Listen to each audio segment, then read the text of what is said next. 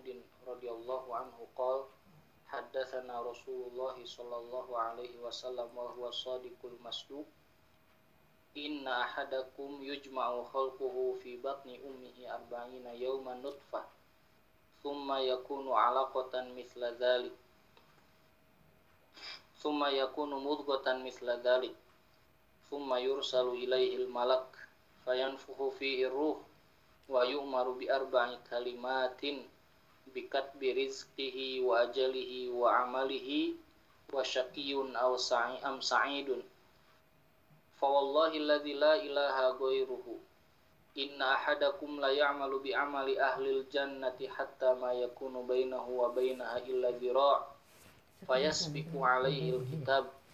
Fayamalu bi amali ahli nar fayadkhuluha wa inna ahadakum la ya'malu bi amali ahli nari hatta ma yakunu bainahu wa bainaha illa dhira' fayasbiqu alaihi alkitab fayamalu bi amali ahli aljannati fayadkhuluha rawahul bukhari wa muslim.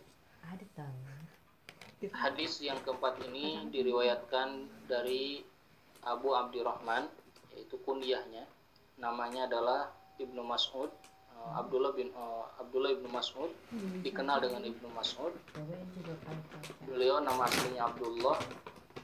Salah satu sahabat Nabi minas sabiqin al awalin yang pertama awal-awal masuk Islam. Beliau termasuk sahabat Nabi dari kalangan ulamanya atau disebut dengan kurronya para sahabat jadi kalau ulama di kalangan para sahabat disebutnya kurro. Istilah kurro itu dulu di, dimutlakkan atau disematkan kepada para ulama. Jadi bukan ulama, tidak ada kata ulama di eh, di zaman sahabat. Disebutnya kurro. Kurronya para sahabat, beliau juga menyaksikan atau mengikuti perang Badar. Dan banyak sekali riwayat-riwayat dari beliau Beliau juga salah satu sahabat Nabi yang ahli di bidang Al-Quran dan tafsir. Sehingga beliau di akhir uh, usia-usianya setelah Rasul wafat, beliau hijrah ke Kufah. Kemudian punya murid yang sangat terkenal namanya Qatadah. Qatadah itu kalau kita baca tafsir Ibnu Katsir misalnya, ya akan banyak kalimat Eh, perkataan Qatadah. Qatadah berkata, Qatadah berkata itu muridnya Ibnu Mas'ud. Hmm. Kalau di Mekah ada namanya Mujahid, itu muridnya Abdullah Ibnu Abbas. Qatadah ini muridnya Ibnu Mas'ud yang menjadi ahli tafsirnya di kalangan para tabi'in atau disebut mufassir tabi'in. Qatadah ini buta, tidak bisa melihat, tapi dididik oleh Ibnu Mas'ud menjadi ulama gurunya sahabat ya. Dan sahabat gurunya adalah Rasulullah Shallallahu Alaihi Wasallam. Kemudian ya beliau berkata, haddatsana Rasulullah Shallallahu Alaihi Wasallam. Dalam ilmu hadis. Kalau ada riwayat disampaikan dengan kata haddatsana ini salah satu tanda derajat hadisnya tinggi. Berbeda dengan an. ya dari si fulan, dari si fulan. Kalau dari belum tentu dia mendengar langsung. Hmm. Atau sami itu aku mendengar, ya belum tentu orang yang berbicaranya berbicara kepada dia. Misalnya ada sebuah majelis, itu ada seorang ahli hadis atau ulama sedang menyampaikan hadis, tiba-tiba ada yang lewat, kemudian dia dengar, kemudian dia bilang, sami itu aku mendengar ulama ini berkata, padahal dia tidak ada di majelis itu karena dengar saja. Nah, hadasana itu tingkat apa periwayatan hadis yang tinggi. Hadasana sami itu aku mendengar telah mengabarkan kepada kami. Berarti Rasul bicaranya langsung kepada Ibnu Mas'ud. Kemudian kata Ibnu Mas'ud wa huwa shadiqul masduq. Dia adalah yang benar yang jujur dan dibenarkan. Kenapa hadis ini diawali dengan pernyataan Ibnu Mas'ud ya dengan kalimat as-sadiq al-masduq. Karena apa yang akan disampaikan oleh Rasulullah di dalam hadis ini adalah sesuatu yang di luar jangkauan ilmu pengetahuan para sahabat atau masyarakat pada waktu itu yaitu tentang rangkaian penciptaan manusia di rahim seorang ibu. Waktu itu belum ada kedokteran sampai sedetail hadis ini. Maka Ibnu Mas'ud mengatakan as-sadiq al-masduq ini benar ini yang berbicara ini dan dia juga dibenarkan atau dibenarkan oleh Allah Subhanahu wa taala. Kemudian kenapa menggunakan kalimat as-sadiq wal masduq?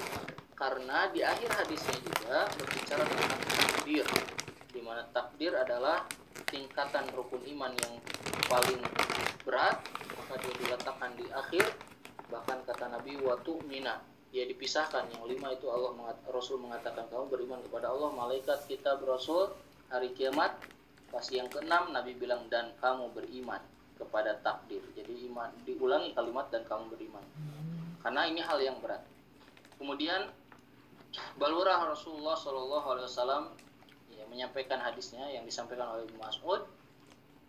Kata Nabi inna ahadakum yujma'u khalquhu fi batni ummihi arba'ina yawma nutfah sesungguhnya di antara kalian setiap kalian dikumpulkan penciptaannya di perut ibunya selama 40 hari ya berbentuk nutfah sperma.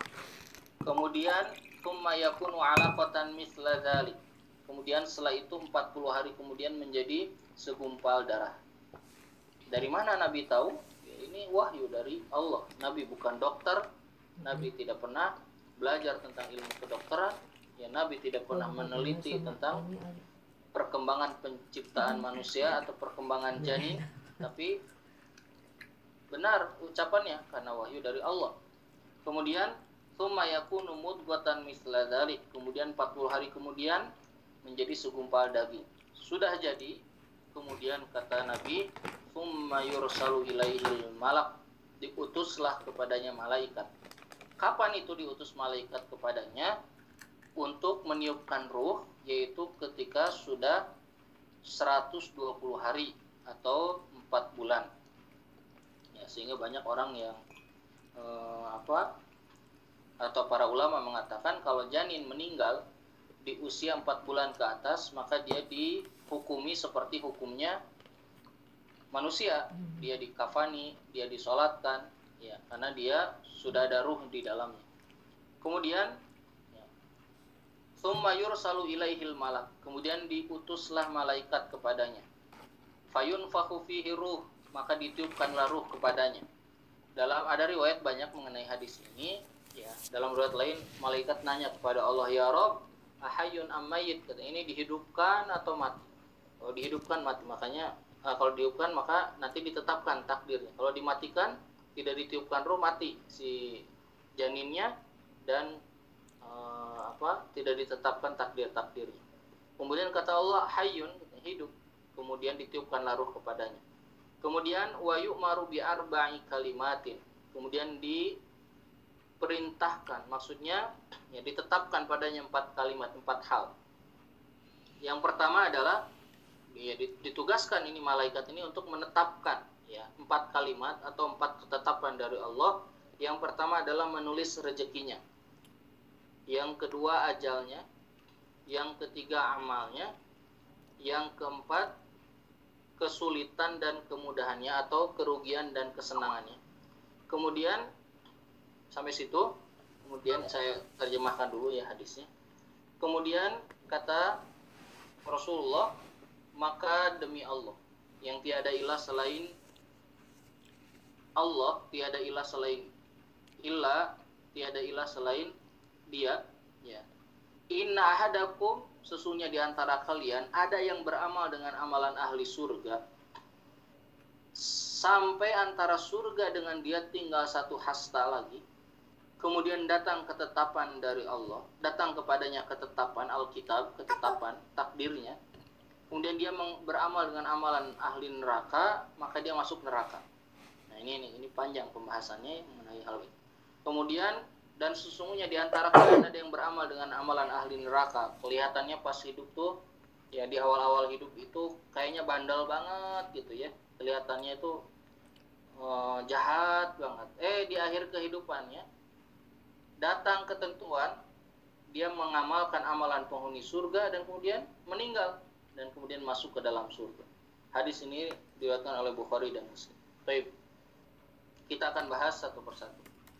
Pertama tadi tentang penciptaan rangkaian penciptaan manusia di perut uh, ibu kita bahwa setiap kita ya telah ditetapkan penciptaannya oleh Allah Subhanahu wa taala dan di usia 120 hari ditiupkan ruh kepada janin yang ada di perut ibu ya. Ketika ditiupkan ruh ini, maka hukum janin ini menjadi hukum manusia. Ya, kalau dia meninggal disolatkan, dia uh, kalau dia uh, apa? meninggal dikafani, dimandikan dan sama seperti manusia dikuburkan. Ya.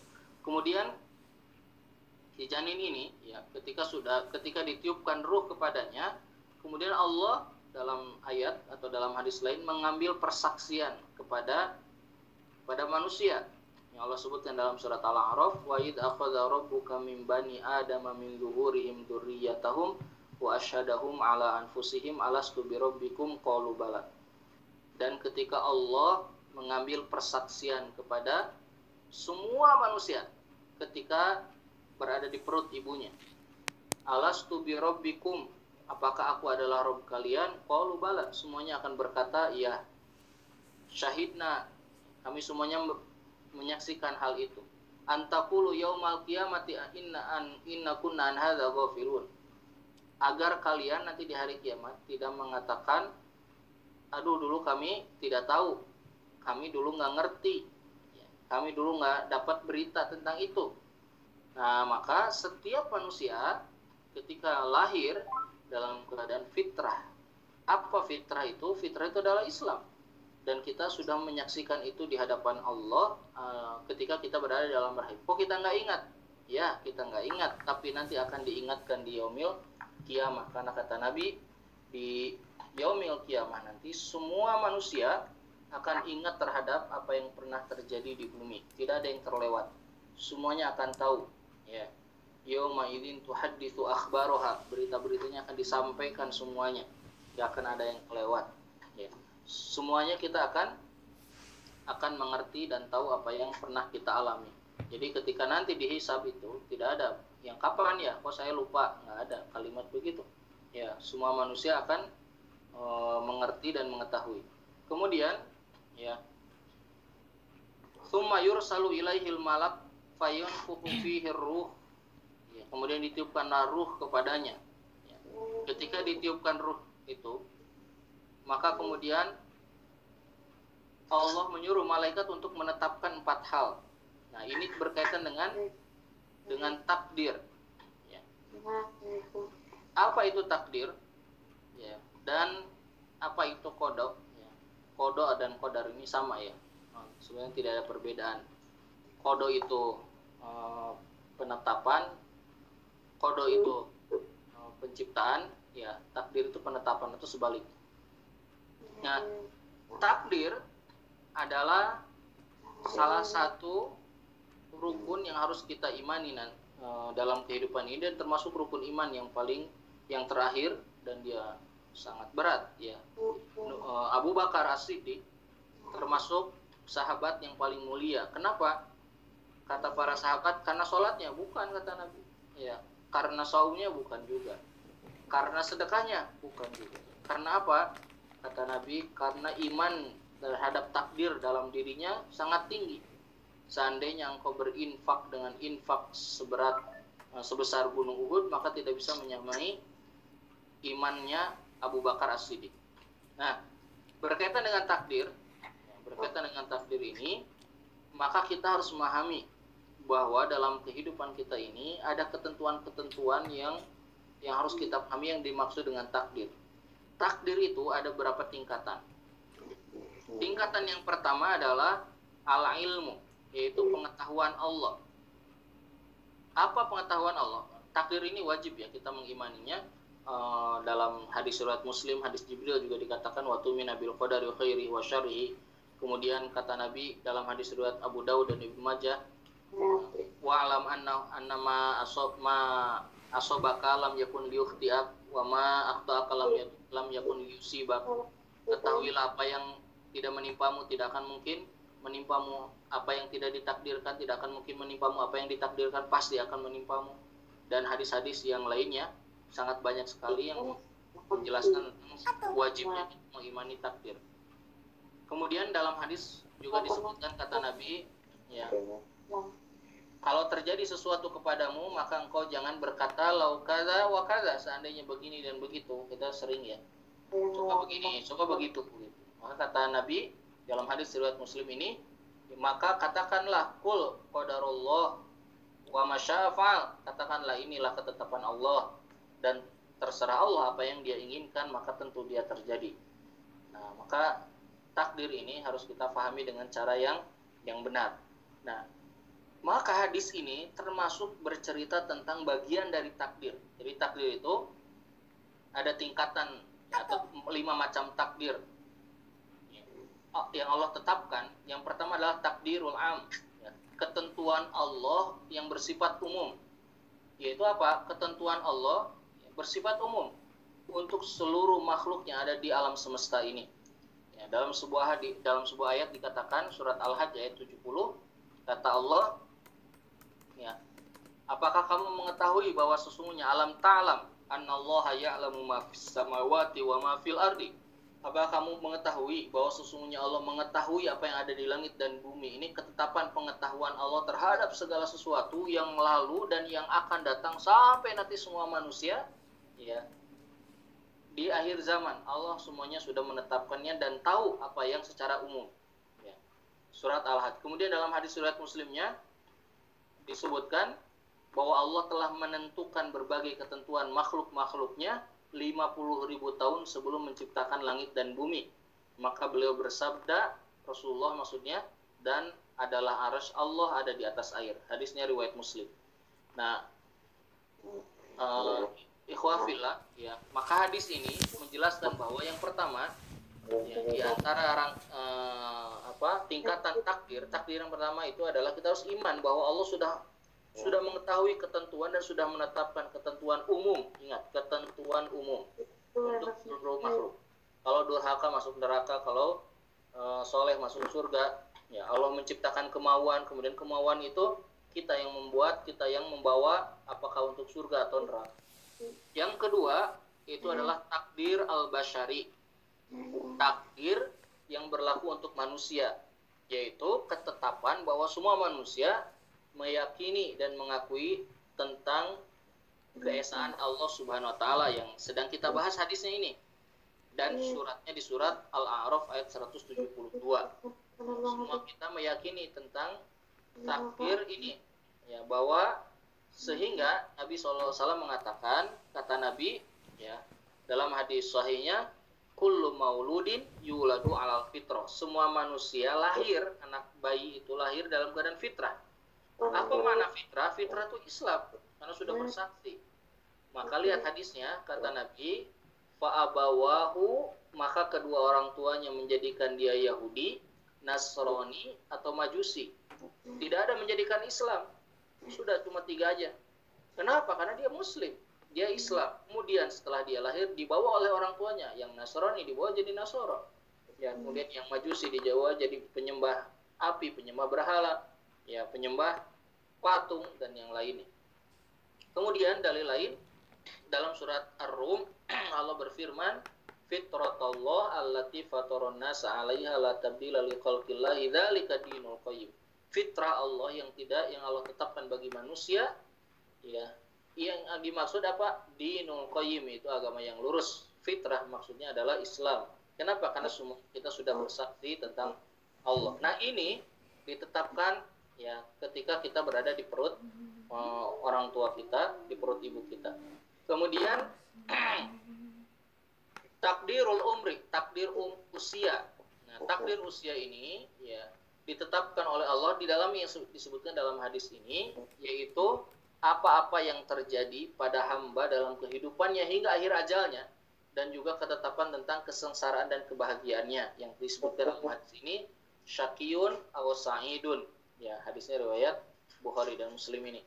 Jadi Allah tetapkan ya hidupnya bagaimana ajalnya. Kapan? Maka ajal ini tidak bisa uh, apa tidak bisa bertambah atau berkurang. Kemudian rezekinya. Rezeki ini ya Allah tetapkan dalam riwayat dikatakan innallaha qasama pesama alal abdi. Ya Allah membagi-bagikan bagi hambanya rezeki ya. Kepada hamba-hambanya. Di antara manusia ada yang diberikan rezekinya langsung banyak. Ada yang diberikan rezekinya sedikit-sedikit ada yang diakhirkan rezekinya tergantung ketentuan Allah. Dan dalam hadis lain kata Nabi tidak ada yang meninggal kecuali rezekinya sudah habis. Jadi kalau masih hidup berarti rezekinya masih ada. Kemudian syakiyun al sa'idun kesulitan ya eh, kesengsaraannya kebahagiaannya semuanya sudah ada ketetapan. Nanti kita akan bahas sedikit di akhir ya. Lalu gimana manusia? Ya berusaha atau enggak ini? Kan kata Allah eh, katanya sudah ditetap. Kemudian berikutnya takdir sanawi. Takdir yang berlaku tahunan. Kan gini tadi takdir pertama itu ketentuan umum. Itu semua tuh ditetapkan secara umum ya kalau begini begini jadi alurnya itu udah jelas ya. Uh, kalau melakukan ini begini kalau dia mengalahkannya ke sini akan begini terus begitu. Nah kemudian setelah itu ya takdir tadi umri ya ditetapkan kapan meninggalnya ya kapan uh, sakit sengsara kapan bahagianya ditetapkan. Kemudian nanti ada takdir sanawi takdir tahunan di mana oleh Allah tiap tahun ya diperintahkan ya. kepada malaikat untuk merapihkan kembali, menyelesaikan kembali takdir-takdir masuk untuk setahun yang akan datang. Ya, dan semuanya sudah dalam ketentuan Allah. Misalnya gini, tahun ini orang berbuat jahat. Eh di bulan Ramadan dia taubat, kemudian dia memperbaiki dirinya. Nah, di malam Lailatul Qadar dia dapat Lailatul Qadar, maka oleh Allah diperbaiki takdirnya. Hmm. Ya, samalah seperti uh, seseorang misalnya yang kuliah di tahun pertama dia rajin kemudian dia mendapatkan nilai yang bagus di tahun kedua dia berubah maka kemudian dia mendapatkan hal yang tidak baik yaitu sudah ketentuannya dari dari kampus. Kemudian takdir sanawi ini ya Allah jelaskan dalam surat ad-dukhan dan surat al-qadar. Dalam surat al-qadar ya inna anzalnahu fi lailatul qadar. Kata Allah tanazzalul malaikatu waruhu fiha biidni rabbihim min kulli amr untuk menyelesaikan urusan. Kemudian surat Ad-Dukhan kata Allah, ya, "Inna anzalnahu fi lailatin mubarakah inna kunna mundirin fiha yusrafu kullu amrin hakim." Di malam itu ditetapkan segala urusan, segala ketentuan dengan uh, dengan ya, cara yang benar. Maka para ulama mengatakan malam Lailatul Qadar itu adalah malam tutup tahun kalau ingin setahun yang lalu dihapus, maka ibadah di malam itu. Kalau ingin setahun yang akan datang jadi baik, maka perbaikilah disiapkan di malam itu. Itu namanya takdir sanawi. Kemudian e, dari sini semuanya kita bisa pahami bahwa Allah menentukan segala sesuatunya. Kemudian di situ ada ya, kekuasaan bagi manusia, ya peluang bagi manusia untuk memilih dan apa yang dipilih semuanya sudah dalam ketentuan Allah Subhanahu wa taala. Kalau ada yang mengatakan kalau begitu, ya Ustadz, ya berarti kita nggak usah beramal, ya kalau semuanya sudah ditentukan. Nah, pendapat ahlus sunnah wal jamaah begini, manusia dalam menghadapi, menghadapi takdir itu ada tiga golongan. Golongan pertama adalah golongan orang-orang Jabariyah. Jabariyah itu orang-orang yang mereka bilang lah kita mah nggak punya kekuasaan. Pokoknya gimana Allah aja. Kalau hmm. waktunya kalau takdirnya makan hari ini ya pasti datang makanan gitu. Kalau takdirnya hari ini saya sholat ya sholat gitu.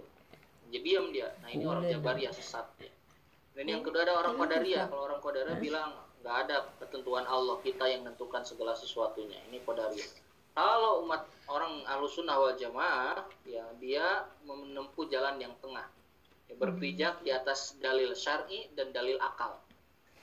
Ahlussunnah wal jamaah tentang takdir, ya, mereka mengatakan bahwa perbuatan yang Allah tetapkan di alam semesta ini terbagi pada dua macam. Pertama, perbuatan yang dilakukan oleh Allah Ta'ala terhadap makhluk dalam hal ini tidak ada kekuasaan dan pilihan bagi siapa pun.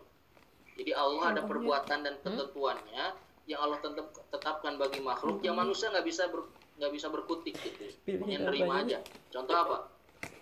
Turunnya hujan tumbuhnya tanaman ya. Kemudian hidup dan mati sakit dan sehat dan lain-lain. Itu kita tidak ada pilihan.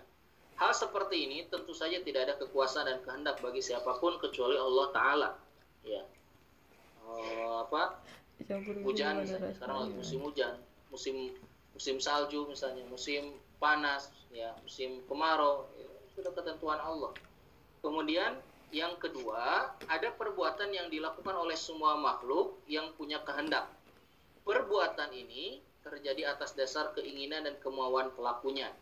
Ya karena Allah Taala menjadikannya untuk mereka menjadikan apa menjadikan kemauan dan uh, apa keinginan Allah berfirman di dalam surat At-Takwir dalilnya apa? Bahwa manusia ini boleh punya kehendak. Dalilnya surat At-Takwir ya ayat 28 kata Allah liman sya'a minkum ayyastakim bagi siapa saja di antara kalian yang punya keinginan nah, kehendak keinginan ya ayas takim yang punya kehendak keinginan untuk lurus di jalan agama.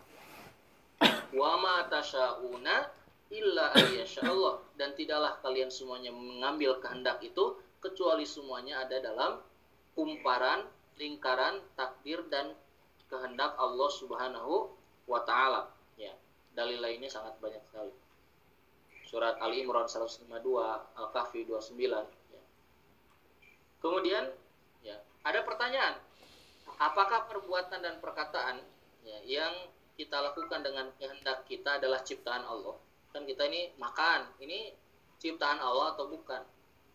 Kan Allah yang menentukan. Maka ini pernah ditanyakan kepada Syekh Utsaimin, jawabannya sangat bagus sekali. Kata Syekh Utsaimin, perbuatan dan perkataan kita ini timbul karena ada dua faktor. Satu kehendak, dua kemampuan. Ada rasa ingin, kehendak, keinginan, dan yang kedua mampu dia mampu melakukan hmm. apabila perbuatan manusia timbul karena kehendak dan kemampuannya maka hmm. perlu diketahui bahwa yang menciptakan kehendak dan kemampuan adalah Allah. Dan siapa yang menciptakan sebab dialah yang menciptakan akibatnya. Jadi berarti Allah yang ini manusia itu makan. Manusia yang makan dia yang memilih untuk makan. Hmm. tapi keinginan untuk makan dan kemampuan untuk makan itu Allah yang menciptakan. Kemudian dia gunakan untuk hal itu. Nah, maka dari sinilah kita pahami bahwa Allah yang menciptakan dasar-dasar atau Allah yang menciptakan ketentuan ini, ketentuan ke keinginan dan e, kemampuan tadi. Maka Allah lah yang menciptakan perbuatan manusia, maksudnya adalah bahwa apa yang diperbuat manusia itu timbul karena dua faktor. Andai tidak ada kehendak dan kemampuan, manusia tidak bisa berbuat. Ya. Pada hakikatnya manusia yang berbuat, manusialah yang bersuci, manusia yang sholat, manusia yang saum, manusia yang zakat, manusia yang maksiat, ya manusia yang minum khamar, manusia yang oh, melakukan hal-hal lainnya, tapi ya semua perbuatan ini ada dan terjadi karena kehendak dan kemampuan yang telah diciptakan oleh Allah Subhanahu wa taala. Kemudian kehendak dan kemampuan ini digunakan oleh manusia sesuai dengan pilihan manusia. Fa'alhamaha fujuraha wa taqwaha. Dia mau melakukan untuk kefajiran atau ketakwaan kepada Allah Subhanahu wa taala. Di akhir hadis sebagai penutup ya bahwa hadis ini diakhiri dengan kalimat sesungguhnya ada orang-orang beramalnya amal soleh terus sampai antara dia dengan surga tinggal satu hasta kemudian dia ditutup akhir usianya dengan dengan ketentuan dan melakukan perbuatan uh, yang salah ahli neraka dan dia masuk neraka apa maknanya ya. para ulama menjelaskan hadis ini bahwa di antara manusia ya ada orang-orang yang dia kelihatan lohirnya oleh kita baik hmm. Padahal hatinya dia tidak pernah beriman kepada Allah atau dia tidak ikhlas kepada Allah atau dia hatinya tidak mengenal Allah atau dia melakukannya karena terpaksa atau ada kemunafikan dalam dirinya kemudian dia tidak pernah ikhlas melakukan ibadah-ibadah selama ini dan dia selalu sombong maka di akhir kehidupannya akan diperlihatkan. Ditutup dengan perbuatan buruk. Ada juga orang-orang yang beramal dengan amalan penghuni neraka, maksudnya banyak dosa, tapi dia pengen sekali bertobat, tapi karena imannya lemah, godaannya sangat berat, kemudian lingkungan uh, yang sangat berat, kemudian dia terus-terusan berusaha dan berdoa untuk hijrah, kemudian diakhiri di akhir kehidupannya oleh Allah diperlihatkan keikhlasannya dengan beramal dengan amalan ahli surga dan dia masuk ke dalam surga. Seperti kisahnya siapa?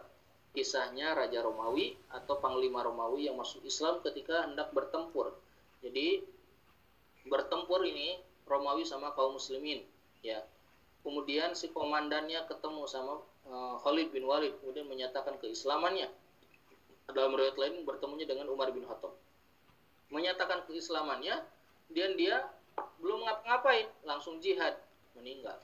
Dan dia meninggal sebagai syahid ya. Atau ya kalau sebaliknya seperti ya seorang laki-laki yang pernah menjadi sekretarisnya Nabi ya. Kemudian dia ditawari dia cinta dunia ditawari dunia dan dia kemudian lupa ya. Kemudian dia keluar dari Islam jadi orang musyrik selalu mengejek Nabi Muhammad Shallallahu Alaihi Wasallam. Dia mengatakan Muhammad itu ilmunya sedikit karena menulis wahyu-wahyunya katanya apa ilmu-ilmunya.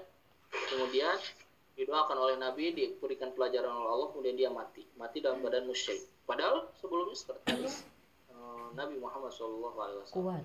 Nah sekretaris itu maksudnya penulis wahyunya. Ya. banyak puluhan sahabat yang menulis wahyu-wahyu dari atau hadis-hadis dari Nabi. Termasuk orang ini. Dan dia mati dikuburkan oleh keluarganya. Kemudian esok harinya jasadnya ada di atas tanah. Kemudian terus berhari-hari begitu akhirnya kata keluarganya biarkan dia di atas tanah. Dimakanlah oleh serigala oleh burung ya, dan dihinakan oleh Allah subhanahu wa taala. Kenapa? Bisa jadi karena selama hidupnya dia ya tidak ikhlas beriman kepada Allah dia tidak mengenal Allah dia masih cinta dunia ingin kembali kepada kekufuran dan lain-lain. Nah ini dua hal maka apa kuncinya? Yang disebutkan dalam uh, banyak riwayat bahwa seseorang ditentukan ya baik atau tidaknya itu di akhir kehidupannya. Innamal a'malu bil khawatim. Sesungguhnya amal seseorang itu ditentukan endingnya. Maka kita nggak boleh men, men, apa menghakimi seseorang ya karena kita tidak tahu esok hari bahkan kita tidak tahu tentang diri kita keesokan harinya gimana bulan depan, tahun depan, 10 tahun lagi, lima tahun lagi kita tidak tahu. Maka kita tidak boleh menilai. Kenapa? Karena akan dilihat endingnya. Baik tidak seseorang itu dilihat di endingnya, akhir kehidupannya. Ketika datang malakul maut menjemput uh, dirinya.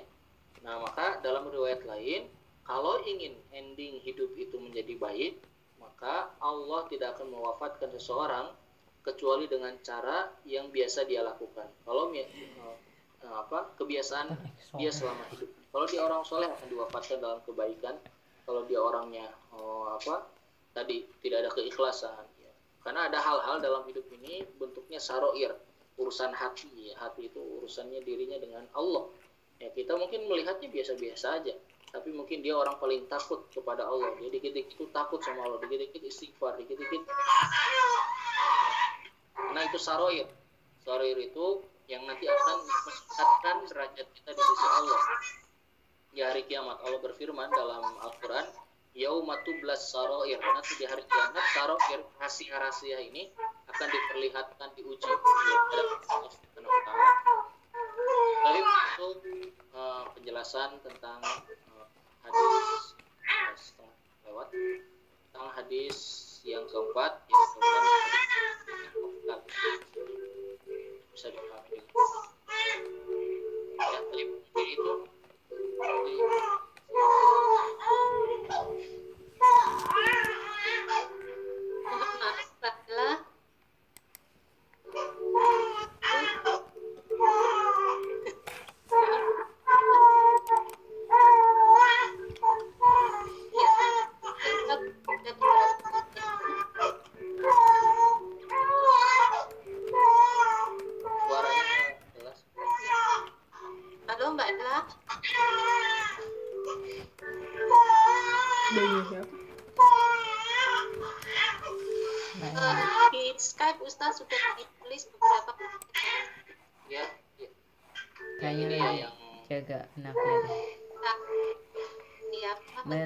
menjelaskan uh, kepada anak begitu bahwa tentang teori evolusi itu uh, bahwa manusia itu bukan monyet atau tikus begitu. Mbak Ella iya. mohon maaf mute. Bentar ya, suaranya Adminnya bisa nge-mute nanti adminnya. Apa? Ya, eh, Mbak Ella. Assalamualaikum Mbak Ella. Ada juga. Iya, iya, iya. Oh ya, bisa ya? Diminta di mute. Iya, iya, iya. Wah, wah. Biasanya langsung di remove. Hmm.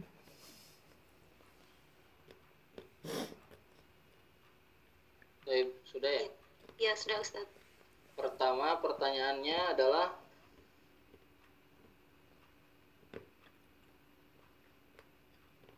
sebentar yang mana nih? Yang eh, menjelaskan ke anak begitu kalau di sekolahan itu gurunya itu Oh iya, kan iya tentang teori tentang teori evolusi ya. Jadi gini, eh, ketika kita Ya. Tapi emang harusnya gimana? ingin menyampaikan sesuatu atau meyakini sesuatu yang kan berkaitan dari dengan mirip gitu loh. hal-hal baik itu urusan akhirat ataupun dunia atau baik itu urusan penciptaan ya. Makhluk jika ada dijelaskan oleh Allah di dalam Al-Qur'an atau dalam hadis Nabi Shallallahu alaihi wasallam maka dijadikan itu sebagai sumber utama. Kenapa Allah mengatakan dalam Al-Qur'an idza qadallahu wa rasuluhu amran an yakuna lahumul khiyaratu min amrihim. Kalau Allah dan Rasulnya kalau Allah dan Rasulnya sudah menentukan sebuah menjelaskan sebuah perkara dan menentukan sebuah perkara maka orang beriman tidak ada pilihan lain kecuali mengimani hal itu dan kemudian mengambil perkara itu. Mengambil perkara itu. Kecuali ada urusan-urusan dunia yang tidak dijelaskan dan bahkan mungkin Nabi tidak tahu. Nabi pernah suatu hari ke Madinah ketika sudah hijrah ke Madinah dan Nabi lihat orang Madinah itu ya kalau nak e, bertani ya bertani kurma itu kurma itu dikawin-kawinkan. Kata Nabi kenapa dikawinkan? Nggak usah dikawinkan. Kemudian tidak dikawinkan oleh para sahabat di musim panen berikutnya hancur. Nggak ada buahnya. Kemudian kata Nabi kenapa ini tidak ada buahnya? Kata para sahabat karena tidak dikawinkan ya Rasulullah. Apakah pendapat engkau kemarin itu wahyu atau hanya pendapat engkau saja? Maksudnya bukan ilham dari Allah bukan eh, apa ya. Kata Nabi ya itu hanya ide saya saja. Kemudian kata Oh Nabi iya ya. antum a'lamu bi umuri dunyakum kalian lebih tahu tentang urusan dunia kalian maka lakukanlah. Nah ini Nabi menjelaskan tapi ada hal-hal yang memang oleh oleh Allah dijelaskan. Misalnya tentang penciptaan langit penciptaan bumi ya penciptaan Nabi Adam ya penciptaan eh, Hawa misalnya. Kemudian penciptaan Nabi Isa ya ditiupkan ruh langsung ke eh, perutnya Ma- Maryam ya. Kemudian penciptaan siapa lagi? Eh, manusia ini semua ada dalilnya di Al-Quran ada juga dikuatkan Betul, ya. oleh Nabi dalam hadis. Maka kalau demikian maka kita ambil dari pendapat itu dan jelaskanlah ke anak kita bahwa manusia itu ya diciptakan dari sini dari situ dan kemudian jelaskan yang tidak benar sampaikan. karena pendidikan anak juga banyak hal-hal yang harus diperbenahi. Tidak hanya urusan yang begini berat ya. Apa oven ya? urusan yang kecil aja banyak yang keliru. Misalnya tentang doa ya tentang zikir tentang kisah-kisah ya misalnya kisah tentang Nabi Ibrahim mencari Tuhan kan nggak ada Nabi Ibrahim mencari Tuhan. Lihat bulan bintang matahari Iya. ya. Itu Oh, ada di. Al-Quran kisahnya bukan mencari Tuhan. Nabi Ibrahim lagi dakwah itu di negeri Syam. Ya di usia Iya, 25 tahun beda usia ya. 16 tahun Nabi Ibrahim itu dibakar. kita ya, karena menghancurkan berhala dan sudah ketemu Hmm. Jibril. Sudah kenal Allah. Oh gitu ya, bahkan Iya. Oh, ditanya sama Jibril mana? "Wah, Ibrahim kamu Lupa. butuh pertolongan aku nggak? Kata Ibrahim enggak kalau dari Allah iya itu usia 16 tahun masa orang 25 tahun nyari Tuhan nah terus tentang doa-doa ya banyak hal yang harus diperbaiki Iya, jadi ya banyak. sampaikan aja Kayak kepada contohnya anak kita yang yang benar ungar, ini ungar gitu. Ya. Yang ngebunuh Kemudian, pembuatnya itu bukan. kalau bisa Oh, gitu. menegur Bukan, itu sekolah kata- dari Syiah atau apa sekolah, atau sampaikan kepada Itu sekolah fitnah. agar tidak diajarkan banyak banget yang cerita ya ternyata bukan gitu. kemudian Iya. berikutnya Yang berikutnya tentang eh, apakah doa itu bisa mengubah nasib? Oh iya, apakah doa itu bisa mengubah takdir atau nasib? Ya, ada hadis ya. Salah satu cara Allah mengabulkan doa hadisnya sahih. Eh, Salah satu Allah cara mengabulkan doa itu adalah dengan ya, mengangkat kesulitan seseorang karena doanya. Misalnya gini, besok tuh ada takdirnya susah, celaka misalnya. Kemudian dia berdoa karena doanya Kemudian Allah kabulkan doanya dengan cara diangkat takdirnya. Ketika dia angkat takdirnya, kemudian dia menjadi selamat, itu juga masih dalam ketentuan Allah Subhanahu wa taala. Semuanya dalam ketentuan Allah. Misalnya gini. Orang kalau pakai helm ya di jalan ya kemudian eh, apa? dia aman kemudian kalau tidak pakai helm dia misalnya ditilang itu kan ketentuan jadi apa pun yang dia pilih semuanya sudah dalam ketentuan sudah dalam ketentuan-ketentuan yang sudah Allah tetapkan ya eh, dalam urusan eh, apa hal ini. Orang berpindah dari takdir ke takdir lain dan semuanya sudah dalam takdir Allah. Semuanya sudah dalam takdir Allah. Kalau si A ini di hari ini begini maka eh, kalau orang ini begini maka begini. Kalau begitu maka begitu gitu. Itu semuanya sudah dalam takdir Allah. Dan hadisnya sahih itu. Ya bahwa doa maka banyaklah berdoa agar di dihindarkan kesulitan. Tapi doa juga tidak bisa merubah kalau kita tidak yakin. Ini masalahnya kita beda dengan para sahabat Ya. kalau sahabat itu yakin kalau berdoa ya kalau kita kan susah ya Kalau aku yakin sama dia. misal gini sahabat itu kalau sakit baca pulang untuk birabil falak sama anak falak dan anas dan diusap di yang sakit langsung sembuh ya kenapa karena yakin ada sahabat nangis terlilit hutang yang sangat banyak kemudian kata nabi kenapa tidak baca doa ini saja diajarkan satu doa baru berapa hari langsung beres langsung jadi orang kaya ya. ini bedakan dengan kita ya kita itu susah memahami hal itu gitu. Imam Suyuti ya minum air zam-zam. Kata Nabi kan mau zam-zam lima syuri balahu air zam-zam itu berhasiat untuk apa yang dia minum. Ya minum eh, jadi kalau dia berdoa ingin apa dikasih oleh Allah. Kalau minum sambil minum zam-zam. Imam Suyuti berdoa ya Allah berikan aku ilmu seperti hafalan hadis seperti Ibnu Hajar al Asqalani dan dia minum. Eh setelah itu tidak lama beberapa tahun kemudian dia hafal hadis sama kayak Ibnu Hajar kata Imam Suyuti seandainya aku dulu berdoanya lebih dari Lebih itu dari- mungkin aku punya ilmu lebih minum dari lagi. Iya. nah itu karena mereka yakin sih kalau berdoa beda dengan kita gitu kemudian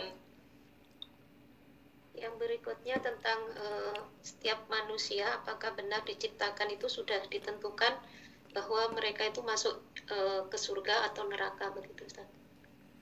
ya memang ada hadis ya hadis sahih yang menjelaskan tentang hal ini bahkan ya kata Allah di Al-Qur'an ya wa kulla syai'in qaddarnahu takdiro atau segala sesuatu kami telah takdirkan telah tentukan ketentuan-ketentuannya. Kemudian inna dzalika fi kitab semuanya sudah tercatat di dalam kitab. Yang pertama kali Allah ciptakan ya adalah kolam. Kolam itu pena ya. Kemudian pena ini disuruh nulis. Kata Allah uktub kemudian pena ini bilang wama aktub apa yang harus aku tulis? Kemudian kata Allah uktub ma huwa kainun. Tulis apa yang akan terjadi. Maka ditulislah oleh pena ini apa yang yang akan terjadi. Nah hal ini bagaimana cara memahami hal ini dengan hadis-hadis yang tadi yang sebelumnya? Hmm. ya bahwa ketetapan-ketetapan Allah ini kan sudah tadi ketentuan-ketentuannya sudah ada. Sudah ditulis tadi 50 ribu tahun sebelumnya. Tapi manusia ya tadi punya kehendak Untuk Untuk memilih. Tadi?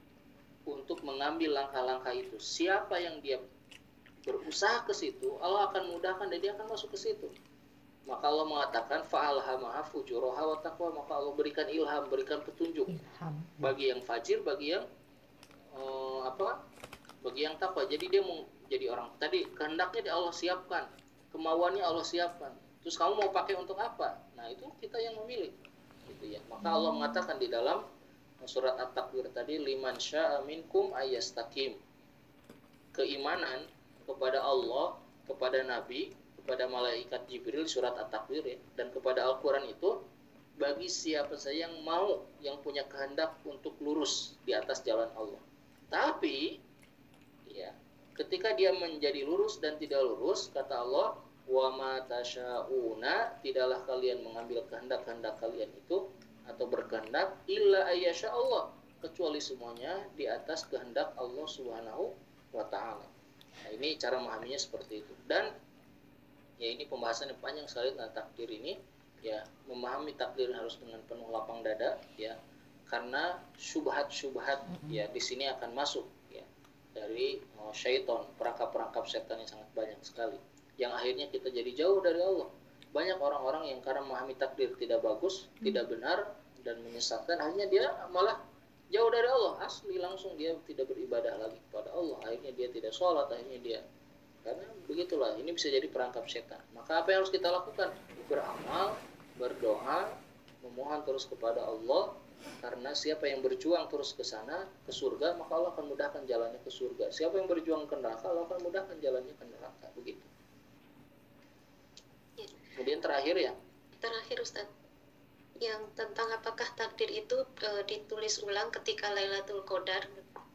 Ya, nah ini juga sama menjadi penjelasan ya bahwa di malam Lailatul Qadar dalam berbagai tafsir dijelaskan Ibnu Katsir, Tobari dan yang lainnya bahwa di malam Lailatul Qadar itu di bahasanya dirapihkan lagi ketentuan manusia. Dirapihkan dan semuanya sudah dalam ketentuan Allah. Allah mengetahui, Allah tahu apa yang akan terjadi, yang sudah terjadi, yang belum terjadi. Allah tuh tahu tentang empat hal. Ini penting ya, mumpung saya ingat. Satu, Allah tahu apa yang sudah terjadi. Allah tahu apa yang akan terjadi. Nah, afan tiga hal. Allah tahu apa yang sudah ter ah, empat hal. Allah tahu apa yang sudah terjadi. Allah tahu apa yang akan terjadi besok, lusa, tahun depan, 10 tahun lagi, 100 tahun lagi, oh, 1000 tahun lagi Allah tahu. Kemudian yang ketiga Allah tahu apa yang terjadi hari ini. Dan yang keempat Allah tahu ya apa-apa yang akan terjadi. Kalau itu terjadi tapi dia tidak terjadi. Bisa dimengerti nggak? Ya, misalnya gini ya orang munafik kata Allah gini. Ya lau lau aradul khuruja la'adu lahu uddatan walakin karihallahum bi'athahum fathabbatahum wa qila udu ma'al qaidin seandainya orang munafik itu mau jihad mereka pasti persiapan. Tapi mereka nggak akan tetap tidak akan berangkat. Nah apakah mereka persiapan? Nggak persiapan. Tapi kalau persiapan ya mereka tidak akan berangkat juga. Atau ayat lain misalnya. Lau kharaju mazadukum illa khabala. Kalau orang munafik ikut jihad sama kamu keluar wahai Muhammad mereka akan menyulitkan kamu ya membuat berat perang itu jihad itu. Nah berangkat nggak mereka? Nggak berangkat. Tapi kalaupun berangkat kalau terjadi Allah tahu Hmm. jadi Allah tahu tentang empat hal. Jadi hal yang yang keempat itu adalah sesuatu yang kalau dia terjadi apa yang akan terjadi dan dia tidak terjadi asli. Nah kemudian ya kembali lagi pada uh, Lailatul Qadar maka di Lailatul Qadar itu Allah tetapkan Allah rapikan lagi dari uh, takdir-takdir setahun yang akan datang sehingga para ulama mengatakan Lailatul Qadar adalah malam tutup tahun. Kalau misalnya orang bekerja di perusahaan dia kalau akhir tahun dia akan sibuk bikin laporan. Agar laporannya bagus. Maka orang muslim seharusnya dia beritikaf mencari Lailatul Qadar di akhir tahun. Kenapa? Ingin menutup amal-amal. Kan banyak dosa tuh yang dibersihin di Lailatul Qadar kemudian nanti tahun yang akan datang ingin gimana? Bahkan dalam uh, tafsir Tobari dan Mukasir dijelaskan. Nanti setahun yang akan datang ditetapkan tuh di surat Ad-Dukhan itu kan kata Allah in fiha yufraku kullu amrin hakim di malam itu ditetapkan ketentuan-ketentuan Allah dengan penuh bijaksana. Siapa tahun depan yang haji? Siapa tahun depan yang dapat uh, uh, apa? Begini dan begitu. Siapa yang dapat anak? Siapa yang semuanya ditetapkan lagi, dirapikan lagi di, uh, di malam Lailatul Qadar sehingga Nabi tidak pernah meninggalkan Lailatul apa malam itikaf ya. Itikaf tidak pernah ditinggalkan oleh para sahabat juga. Sehingga kita harus memperhatikan hal ini. Itu tuh dalilnya bisa dilihat di surat Ad-Dukhan dan juga di surat Al-Qadar. Tapi itu mungkin Eh, tadi pertanyaan terakhir, alhamdulillah alamin. Uh, mungkin itu eh, apa penjelasan tentang hadis keempat tentang takdir begitu ya. Jadi eh, subhanallah banyak sekali ilmu yang kita ilmu baru yang kita dapatkan gitu ya bahwa tadi ada beberapa macam takdir yang kita juga tidak tahu bahwa eh, di apa namanya di tiap tahun juga Allah eh, merapikan kembali begitu ya eh, takdir-takdir atau ketentuan yang sudah eh, Allah berikan kepada makhluknya begitu. Eh, mungkin itu Ustadz bisa disimpulkan dan diakhiri begitu dengan doa sekalian. Baik.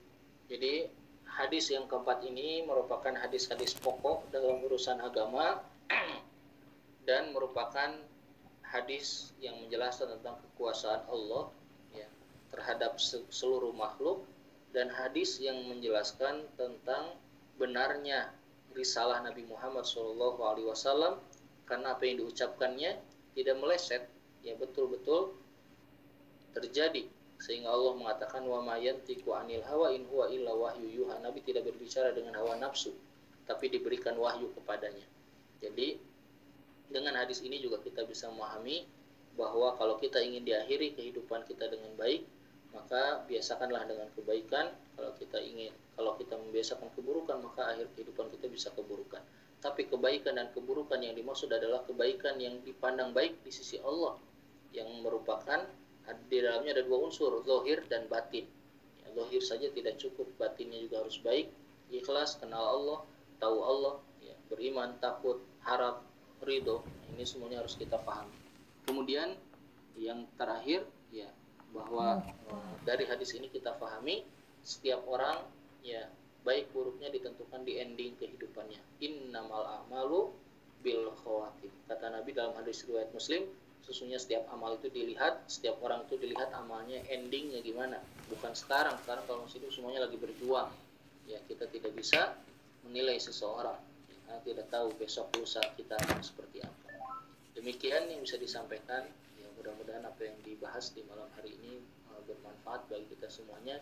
Semakin dekat kepada Allah semakin takut kepada Allah semakin berusaha untuk memperbaiki diri. Kita akhiri dengan doa kafaratul majlis. Subhanallah bihamdika asyhadu an la ilaha illa anta astaghfiruka wa atubu ilaik walhamdulillahirabbil alamin wassalamualaikum warahmatullahi wabarakatuh Waalaikumsalam warahmatullahi wabarakatuh.